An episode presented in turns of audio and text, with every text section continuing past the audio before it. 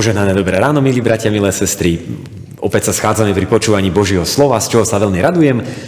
Božie slovo dnes budeme čítať z proroka Jonáša z 3. kapitoly od 3. po 5. verš. Jonáš stal a šiel do Ninive podľa rozkazu pánovho.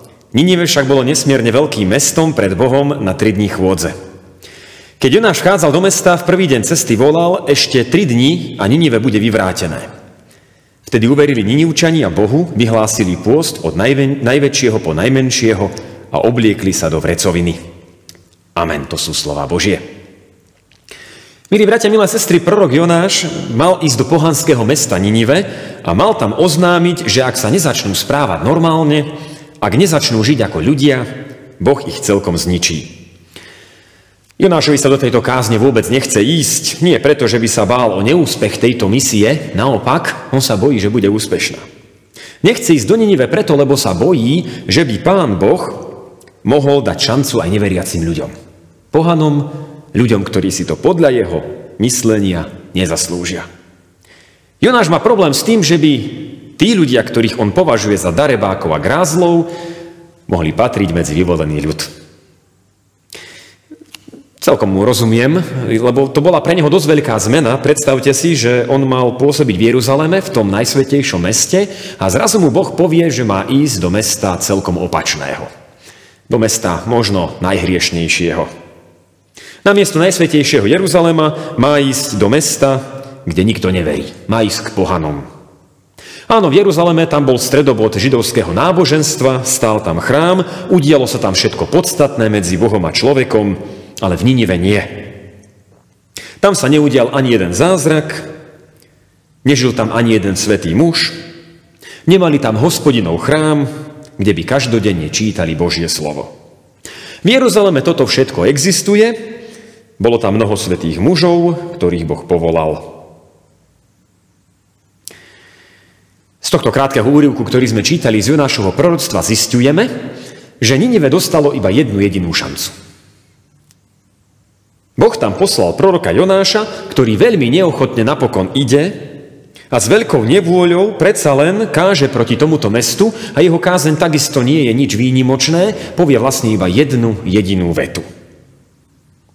Povie ešte tri dni a Ninive bude vyvrátené a s touto vetou prechádza mestom. A hoci je toto mesto, čo sa týka tých svetých príležitostí na tom veľmi biedne, čuduj sa svete, všetci sa dajú na pokánie. Uznajú, že žijú hriešne, uznajú, že potrebujú Božie odpustenie, zmilovanie a uzdravenie z hriechu a dajú sa na pokánie a to od kráľa až po posledného človeka v meste. To sa mimochodom v Jeruzaleme, v tom svetom meste, nestalo nikdy. A tak sa dostávame k veľmi spálčivej otázke, ktorá znie, čo je potrebné k tomu, aby sme prijali Božie slovo. Je k tomu potrebný schopný kazateľ?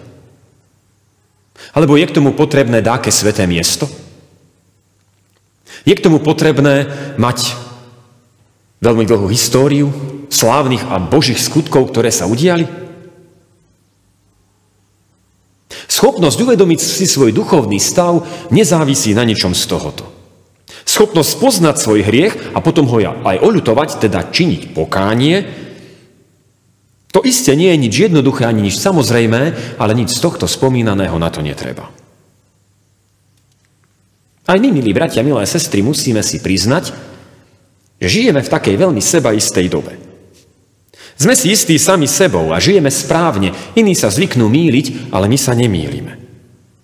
Sme vlastne dobrí ľudia.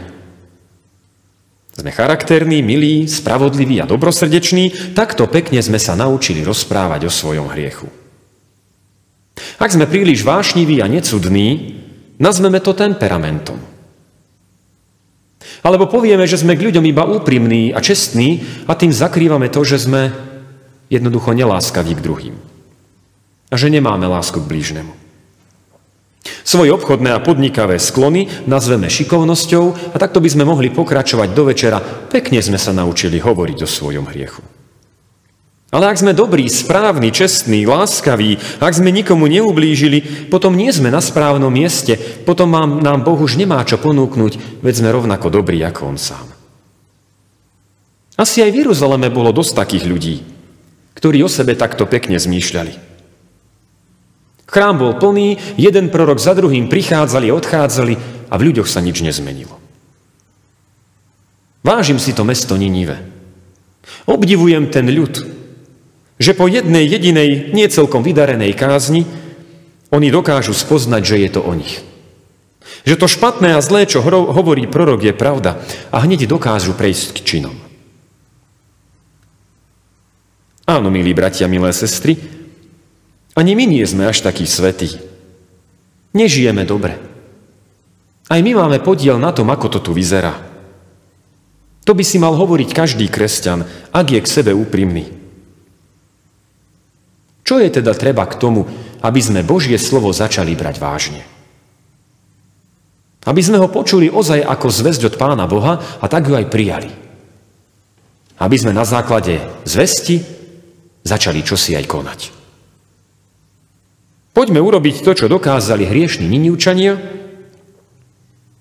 ale čo nedokázali urobiť svätí Jeruzalemčania. Nech nám Boh pomáha činiť pokánie. Amen. Pomodlíme sa. Drahý náš Pane, ďakujeme Ti za nový deň, ktorý si nám dal. Ďakujeme Ti za Tvoju milosť, že sme sa mohli zobudiť a za to, že Ty aj v tento deň počítaš s nami. A chceš nás zahrnúť svojou milosťou a priazňou.